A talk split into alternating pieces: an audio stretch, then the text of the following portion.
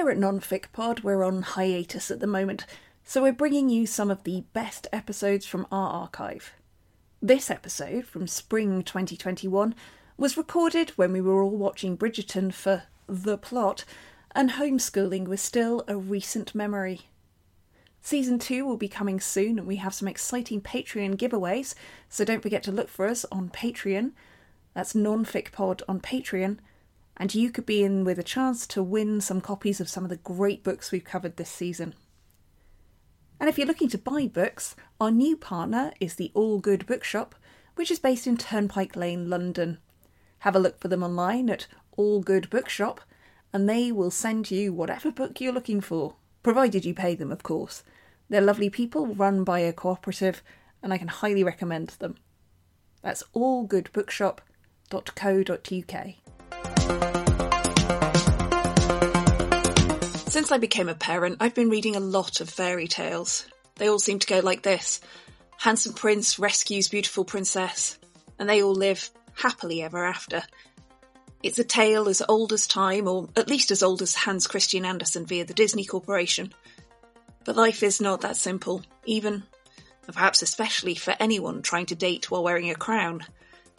In his new book, Daniel Smith looks back at the love letters of kings and queens, and what we see is that love is usually hard to find, hard to keep, and that loyalty and respect are actually some of the most beautiful and enduring qualities of any relationship. Today's guest is Daniel Smith, author of Love Letters of Kings and Queens.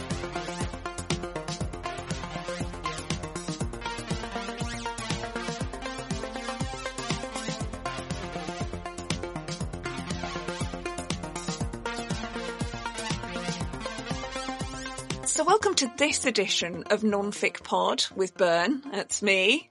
And Codd. I'm here. Hello. Hello. So, what do you reckon to fairy tales, Codd? Big fan? Not a big fan? I don't know. They're so neat, aren't they? So, a lot of them. It's so neat, and they're quite. I quite like the gory ones, like the original fairy tales, with the old feet being chopped off, etc. Grandmothers being eaten. You know, that's my bag. Mm-hmm. But then I'm not so keen on the general prince rise to the rescue and actually damsel in distress, that kind of jazz. No, not interested. The the mysticism and the magic I do like. What about you?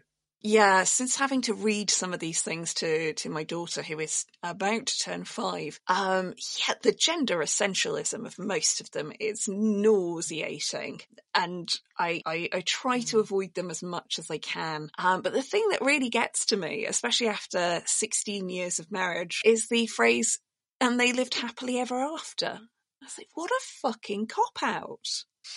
this idea that marriage, sorry, a wedding is the end of all of your travails. And marriage from that point on is just like plain sailing. actually, Uh, when actually marriage is like any relationship, damned hard work. Um, but where do you fall down on love letters? Do you, do you like a good gushy, I love you, my sweetie bab bab, or are you more of a, you know, get to the point? well, firstly, no one's ever called me Sweetie Bab Bab, and I feel like I've really missed No. out. Um, I love a love letter. Oh well, in this episode we get we get to hear some very very glurgsome uh, terms of endearment. So yeah, Oh. sweetie bab bab is nothing. Sweetie Bab Um, Bab. yeah. Uh, so reading this book, uh, Love Letters of Kings and Queens, and looking at the love letters from Edward to Wallis Simpson. Oh man, there are some nauseating terms of endearment, particularly between um, Edward and Wallis Simpson, or from Edward to Wallis Simpson. They they did make me want to gnaw my own feet off. Um, one of the things I noticed is that yeah, even when you wear a crown, or perhaps especially when you wear a crown, relationships are hard work. Yeah. Mm. It does make me wonder. You you talking about that line, and they all lived happily ever after. How many people have been skewed by that? How many relationships have never lived up to the fairy tales that we heard as kids? The book we've got this week is Love Letters of Kings and Queens, and some of those love letters do show that pandemic is nothing compared to your loved one being off, you know, fighting wars in Russia or trying to sire an heir or something. So I kind of feel like trying to navigate homeschooling in a pandemic is pretty small fry compared to what some of these couples have been to. When you tell those fairy tales to your youngest, do you ad lib a bit at the end. they all lived happily ever after, except they didn't because then the in laws arrived. Oh, yes, there's always that, isn't there? Actually, my in laws are wonderful. My husband's in laws are terrible. I tend to ad lib during the story as well. And it's like, and then he leant over the sleeping princess and stole a kiss, and that is sexual assault. Good. Consent is important, yo. This is gross.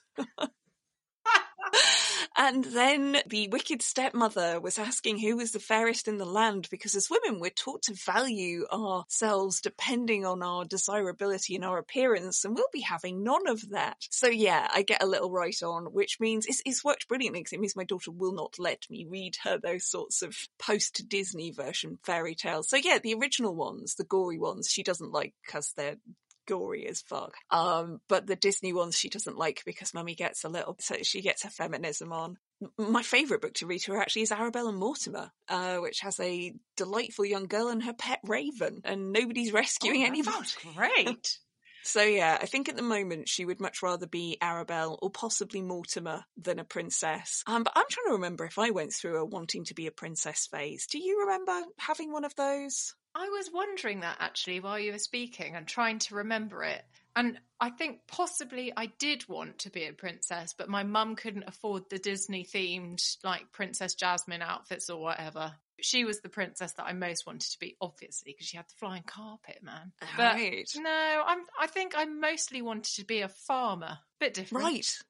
Yeah, I wanted to be a nun for a while because I, I heard that they get to uh, basically do a lot of reading. Nobody told me about the, the slightly limited range of things you're meant to read if you're a nun.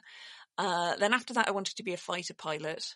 Where did Um, that come from? Yeah, I just I saw Top Gun when I was very young, probably too young to have seen it. I just wanted to go very, very fast, very, very high up. Yeah, I think in terms of literary characters, I quite fancied being Heidi. I wanted a goat and to live that kind of rural life, which is bizarre because I grew up in Yorkshire and I actually legitimately hated it because, you know, there are no buses and I was miles away from anywhere. But for some reason, Heidi made it look good.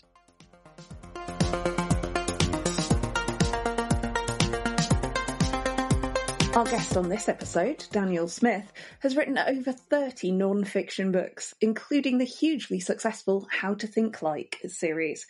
His book, The Peer and the Gangster, was described by The Observer as revelatory and hilarious, uh, while The Ardlamont Mystery is an enthralling real life murder mystery, according to the Daily Mail. His next book, The Love Letters of Kings and Queens, is out in February. Welcome, Daniel. Hello, thanks for having me. I really enjoyed. I got a sort of voyeuristic thrill out of reading the love letters of kings and queens, and one of the things that really struck me was this consistent theme of "I suck, but you're divine" uh, that runs through so many of these love letters. Uh, were you surprised at all that even kings, queens, and emperors are occasionally a little insecure when wooing? Yeah, I guess so, up to a certain point, and and but then some of them you just think, ah, these are people just pulling their best moves. So the, the Henry VIII letters, you think. Which wife do you have to be before you start wondering if he really means all this stuff that he's saying to you? so you have those kind of ones. But then, yeah, I was really struck by, for instance, the Charles I letters, written at a time of civil war and utter crisis for the monarchy. And you still get this, you, get a real insight into the real life relationship and, and the, the marriage between Charles I and Henrietta Maria wasn't always enormously happy. There was an underlying affection and respect there that comes out in those letters. And as the civil war progressed, you could see the power balance sort of changing between the two of them so that Henrietta um, almost became the, the guiding hand, really, and, he, and was instructing Charles as to what he should be doing. So I, I found those kind of letters really interesting. And when you see these figures that you know from history in quite a different light, and then you have people like Edward VIII, and maybe those are, are some of the most romantic letters in other respects, they're some of the most cloying as well. He uses sort of baby talk and nicknames, and, and they can be slightly cringy. But then we, we have this vision of, of Edward and Wallis, but he did give everything up for her. Mhm. So actually, you know, behind all that, you've got again a man who was, albeit briefly, king, but you know, who who also was this highly emotional character that utterly comes out on the page of pages of his love letters. Yeah. It does, doesn't it? He's utterly besotted with Wally. Mm. And probably more than she was with him as well. I think the tone of some several of her letters, while she absolutely gives him get out clauses all the time, and and you sort of mm-hmm. suspect that she wouldn't have minded too much if he'd taken one or two of those get out clauses along the way. but no, you know, he just kept on going in there full throttle. Quite what she made of it all is is less clear, perhaps. I think still. I, that's one of the interesting things about where we have both sides of the correspondence. Um, one of the ones that mm. really struck me, we've got Rosie Wilby on this season talking about the breakup monologues and the notion of conscious uncoupling, yes. uh, which is thought to have originated with Gwyneth Paltrow, but actually pre-existed there. Um, but Prince George's first letter, the, the breakup letter, is, is quite a conscious uncoupling letter. It's not our fault we don't get along. Why not live apart and be happy? Yeah. But then when you see Caroline's letter, she's not exactly on the same page. First of all, do you find yourself ever rooting for one partner over the other? Are there a few where that you're sort of thinking, "Oh, that one's a bad egg"? Definitely, definitely. I mean, I think George, uh, Prince George, is one of those ones. Later, George the Fourth, you know, he, he was a cad and a bounder, and, and that's pretty clear, you know, all the way through. So yes, I, I think it's difficult not to pick a side there, as it is with Henry VIII as well. When when you know how the story is going to end each time, it's difficult not to think I've got your card marked, mate. So, um, but yeah, you know, in other but other ones, I think it's less clear. I mean, a lot of these the mm. relationships that documented in the book. It's they open a window onto the complexities of the relationships, and very often it's women with very little choice in what's happening to them in, in terms of marital decisions, but also it's men quite often being awful but themselves mm. not having a huge amount of the the ability to dictate their own fates. You know, they're they're so born to duty that's expected of them and utterly defines their lives as well. So I think often you get to the end of whichever chapter with whichever coupling, and, and I kind of feel sorry for both parties very often. You think, yeah, nobody's really come out of this very happily. And of course, it's from an age and strata of society which the, these were not love marriages, and certainly George and Caroline, I don't think they'd met until about three days before the marriage. Um, he'd already had an unofficial marriage, uh, which was never publicly acknowledged. I mean, it, it was not a great start to a relationship. And then Caroline's in the situation situation where really her choice is to stay in the marriage and get as good a life out of it as she can create. And, and she just comes up against this force of George, who's beyond caring very shortly after the wedding what happens to her. And it's just horrible, really, isn't it? It's horrible to read, but fascinating as well. As you say, that idea of duty and expected roles, and particularly sort of quite narrow roles for women, but also the way that uh, those of us who are commoners never have to worry mm. about things like begetting an heir. So you talk about Napoleon and Josephine and the fact that yeah, they had to split up so that Napoleon could could beget an heir. When you're reading that, the tearing between love and duty, uh, is there anyone you particularly admire in the book for having either succumbed to duty or stepped up for duty, or you, do you quite like the rebels who go, "Forget duty, I'm going to run off with this American divorcee"? Looking at from our moment in history where we basically believe in love marriages, it's difficult to look at any of these marriages where whoever it might be is engaged to their partner at the age of seven or something like that. And, you know, they meet 12 hours before the wedding. And it's very difficult to ever think, oh, what a marvelous setup that is. Um, I quite like the rebels. Like I said, I, I, think Edward VIII is a very divisive figure, and he, in many ways, he's he's very unappealing. But within the fairly narrow confines of whether you go for your duty or for love, I, I think there's something at least intriguing and kind of appealing that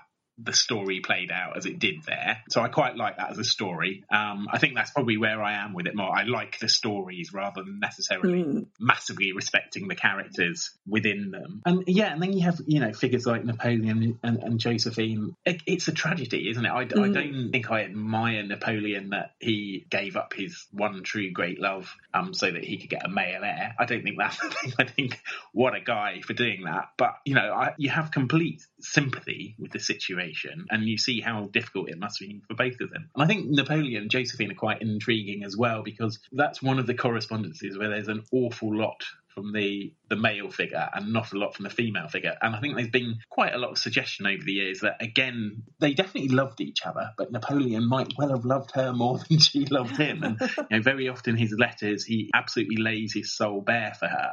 And then the next letter that he writes sort of starts with something along the lines of, "Oh, you know, I sent you that one three weeks ago and I've not heard anything back from you yet. Mm. And you, you, kind of have some interesting power balances going on there as well with some of these figures that you do think, well, theirs was a love match. And I think theirs was, but you know, they both had a lot of affairs very shortly after they were married. You know, they, they didn't stay faithful for very long. And then, you know, they, they come to the conclusion that, well, there's no male heir on the horizon, mm. so we'll, we'll um, knock it on the head for now. And it's it's a difficult one, isn't it? who who do you admire in those situations? I don't know. I, I did like as well the, the fact that, as you mentioned, most of those letters, most of what we know about Napoleon's relationship with Josephina from Napoleon's letters, and there is that sense in in his letters that occasionally she's slightly ghosting him. Yeah, definitely. Yeah, what do you do when you have one half is very clearly written? You've already alluded to the fact that it's never safe to conjecture the entire state of the relationship based on just what one person is writing. I was just going to say, I think you just have to read them bearing that in mind that we are inevitably getting only part of a story, even when there's copious correspondence on both sides. You know, it, it's an insight and it's to be treated as an insight rather than chapter and verse. You never know the state of somebody else's relationship, do you? So you can only work from the evidence you've got. What we're able to do in a quite sort of joyful and, and fun way with these, I think, but not to think that we know the full picture all the time. And it is a lot of fun. You mentioned earlier the fact that while these are love letters, they're not always necessarily entirely ardent. There is a lot of, and here's this other stuff going on. What ought mm. I to do? How does that feel when you basically look back through history and see these phenomenal partnerships? Yeah, I find those in some ways the most interesting because, like I said, the, I think the Charles I uh, letters are, are really fascinating just because you know what is going on in quite a lot of detail in terms of historical political background and and to see these two people who ultimately come across as, albeit highly powered and entitled people, but you know, essentially normal, ordinary people with normal, ordinary feelings of fear and uncertainty and affection and all those kind of things. I think it comes across very clearly in their relationship. So I found that those particularly interesting. I also found the, the Victoria and Albert ones great from that point of view as well. In some ways, they're hilarious to, to begin with with, they're hilarious. You have Queen Victoria writing to to her favourite uncle, um, Leopold, King of Belgium, basically saying, I, you know, I don't want to get married, and you're sending your nephew um, Albert uh, over, and I'll see him, but I'm making no guarantees, and all this kind of stuff. And then, you know, seemingly about five minutes after she's seen Albert, she's just utterly besotted, and it's when can we get married, sort of thing. You know, I think he, I think she proposed to him in about about five days after they met. And I think that's great that she was the one that did the pose. It's fantastic. And then it's not long before you get this other these other aspects that come in where Albert is trying to maneuver so that he can have uh, he can nominate his own staff and define what his role's going to be. And Victoria writing these slightly testy letters back, basically saying, Albert, you've not understood at all, and you're going to have to play by my rules, our British rules. And so that's quite interesting to see. And I read an article recently actually about them, and Albert really struggled for a long time to define what his role was going to be. And, and he, in the end, he accepted he was going to play second fiddle to Victoria in public life. But there seems to have been this then within their private life he was very much into keeping her in her place domestically, and he would fire members of her staff and dictate how domestic life should be run. And um, she seemingly was prone to tantrums that he would extremely frustrate him, and he would tell her off for them. And apparently, he used to then give her certificates of improvement oh. when she apologised and said she wouldn't do it again. So you know, there's the, the awful insight into their domestic life. Yeah, I, I actually found that out after I I'd edited this book, and I thought, wow, that's very interesting. Those letters are very interesting because there's this real difference between clearly Victoria recognises she is a public figure and a private individual, and obviously a source of some friction for the two of them. Going back to your, your question, yeah, I, I love those ones which really reveal not necessarily the the grand passions all the time, but sometimes more the mundaneness of married life, even for these people. I'm wondering about two centuries hence when historians have will they have access to the uh, the love WhatsApp messages or the the courting TikToks of kings Yeah. and queens? Are we are we doomed to lose these sorts of human insights into ephemera? I think? think we are really, sadly, in terms of in terms of the sort of book that I've I've just been editing. Yeah, it's difficult to imagine that there's going to be a similar volume of material that makes it through the centuries. I- You know, you have that sense of we're being an incredibly well documented age, but perhaps that's to the detriment of history.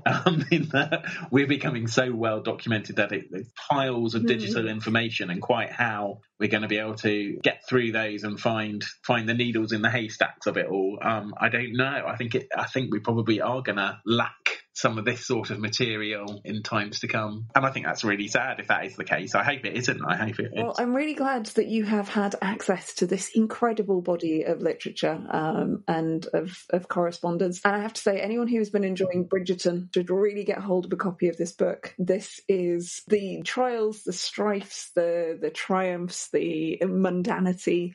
All of Yeah. it is entirely glorious. Um, and I just want to say thank you so much to Daniel. You can find Daniel Smith at danielsmithbooks.co.uk and as Dan Smith underscore writer on Twitter. Thank you so much for joining us on Nonfic Pod, Daniel. Thank you very much.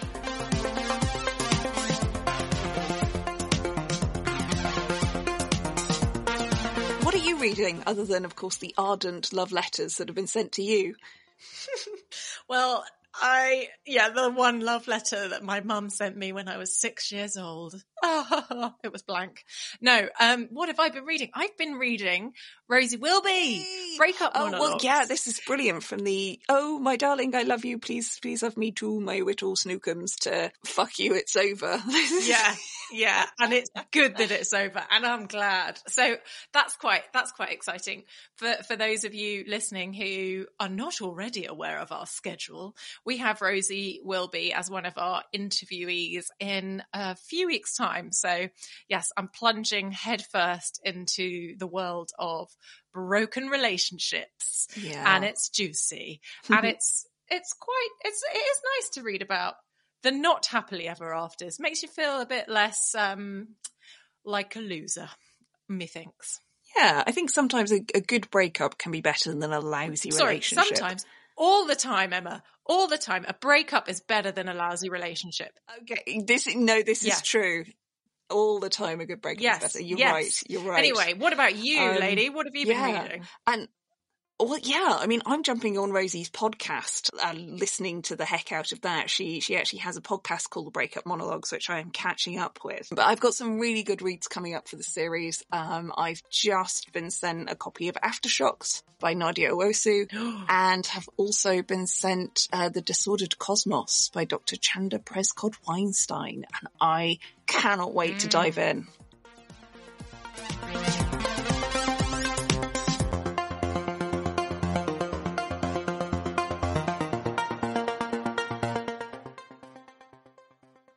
Hey, you lucky things, you're listening to the patrons only special cut of the Nonfic Pod. This is the shit I wish I'd known edit with special insider details. It's our way of saying thank you so much for your incredibly valuable support. So, Daniel Smith, who spoke to us about Love Letters of Kings and Queens, is also an editor. As an editor, what do you want from an author? What do authors do that makes your job much Oh, easier? that is a good question. I think the best thing that an author can bring to their editor is openness. If I'm honest, a willingness to actually take on board what's suggested and realise that we're all kind of batting on the same side. Because as, as a writer as well, I know absolutely what it's like to get a manuscript back and see all the, the corrections on there, corrections and suggestions, and your heart sinks. But then to have that discipline, I think, to think some of this might actually be worth doing and to go through it with an open mind, I think is, is my number one top tip for what an author can, can do to make life easier.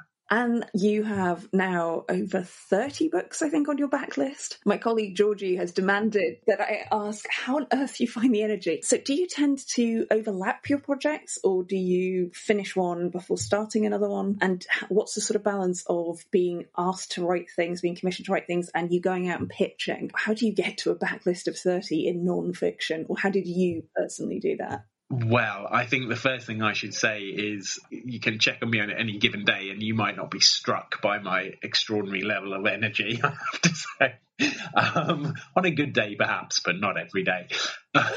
Is that to do with the fact that you've got, uh, you know, you've got two primary school age kids? Is that is yeah, that partly? yeah, that that sometimes you know makes a difference. I'll be honest with you, but um, no, in terms of energy, you know, I think actually this last year's kind of hammered it home to me that this is a really nice job, and it took a long time for me to kind of get a foothold doing it. Um, but now I have, and people essentially do me the honour of either entrusting me with a project to write or taking on a project that I've devised. And so I feel really lucky. And I think that helps with the energy. You know, it, I know how many people would like to be able to do this sort of thing for their job and would kill for the chance probably. So I kind of feel like, you know, I don't have too much to complain about. And, and, and that helps keep me going in terms of the split of of work, a lot of what I do comes from publishers, several of whom I've got long term relationships with now. They devise ideas in house and they'll come and find me as a writer. And then I kind of I like to have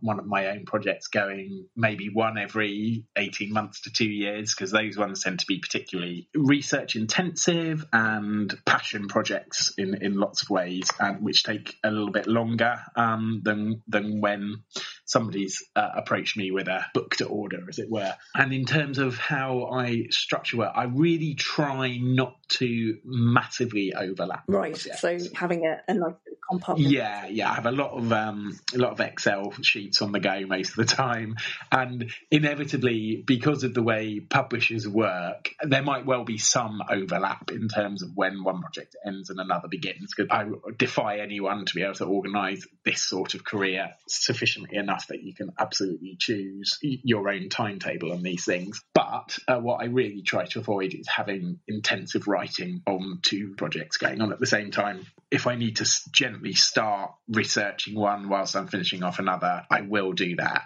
Or more likely, I will just forge on with finishing one and then get going on the on the next one in a slightly fresher way uh, once that one's been put to bed. But yeah, I, I have had a couple of occasions where it's got quite intense and there's been a couple of deadlines very close to each other. And I've managed it, but I wouldn't say that's the, the most enjoyable way to go about writing. Yeah. And how does it feel swapping from uh, the love story of Ronnie Kray and Lord Boothby to the uh, the love stories of kings and queens? It's remarkably similar.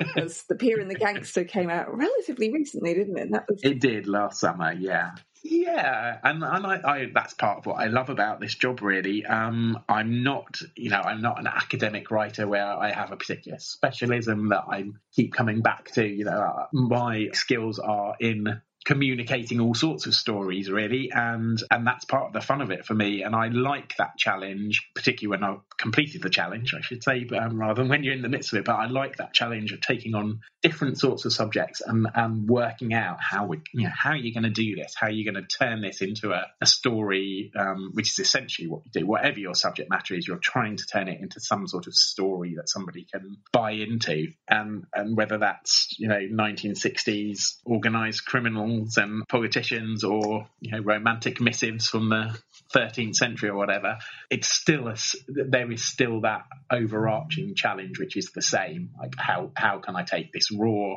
information this raw material and turn it into a book that that kind of makes sense as you read through it and so yeah, the, the transitions for me, I, I enjoy them. I enjoy them. I like covering lots of subjects and I learn lots of new stuff, quite a lot of which then might fall out of my head fairly shortly afterwards. But, you know, for a while it's in there and hopefully some of it sticks in there. Um, so, yeah, good fun. Yeah, thank you once again, Daniel, for your industry insights. Uh, again, you can find Daniel at danielsmithbooks.co.uk as well as Dan Smith underscore writer on Twitter. And although he says it falls out of his head, I really think that Daniel Smith is on my fantasy quiz team. Thank you.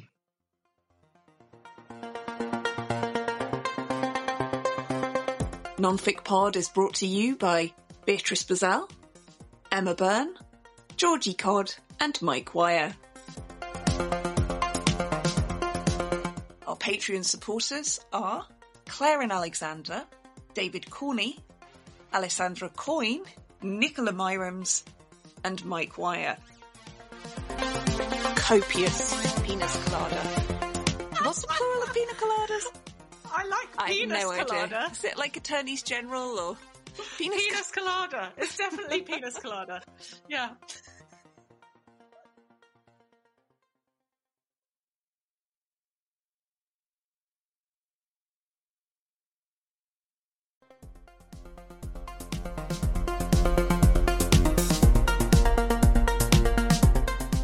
You can really help us by rating, reviewing, and sharing Nonfic Pod. Every little helps to build our audience, and that means we get to share fantastic nonfiction with more people just like you. And it helps us to keep bringing you the greatest authors and the hottest reads.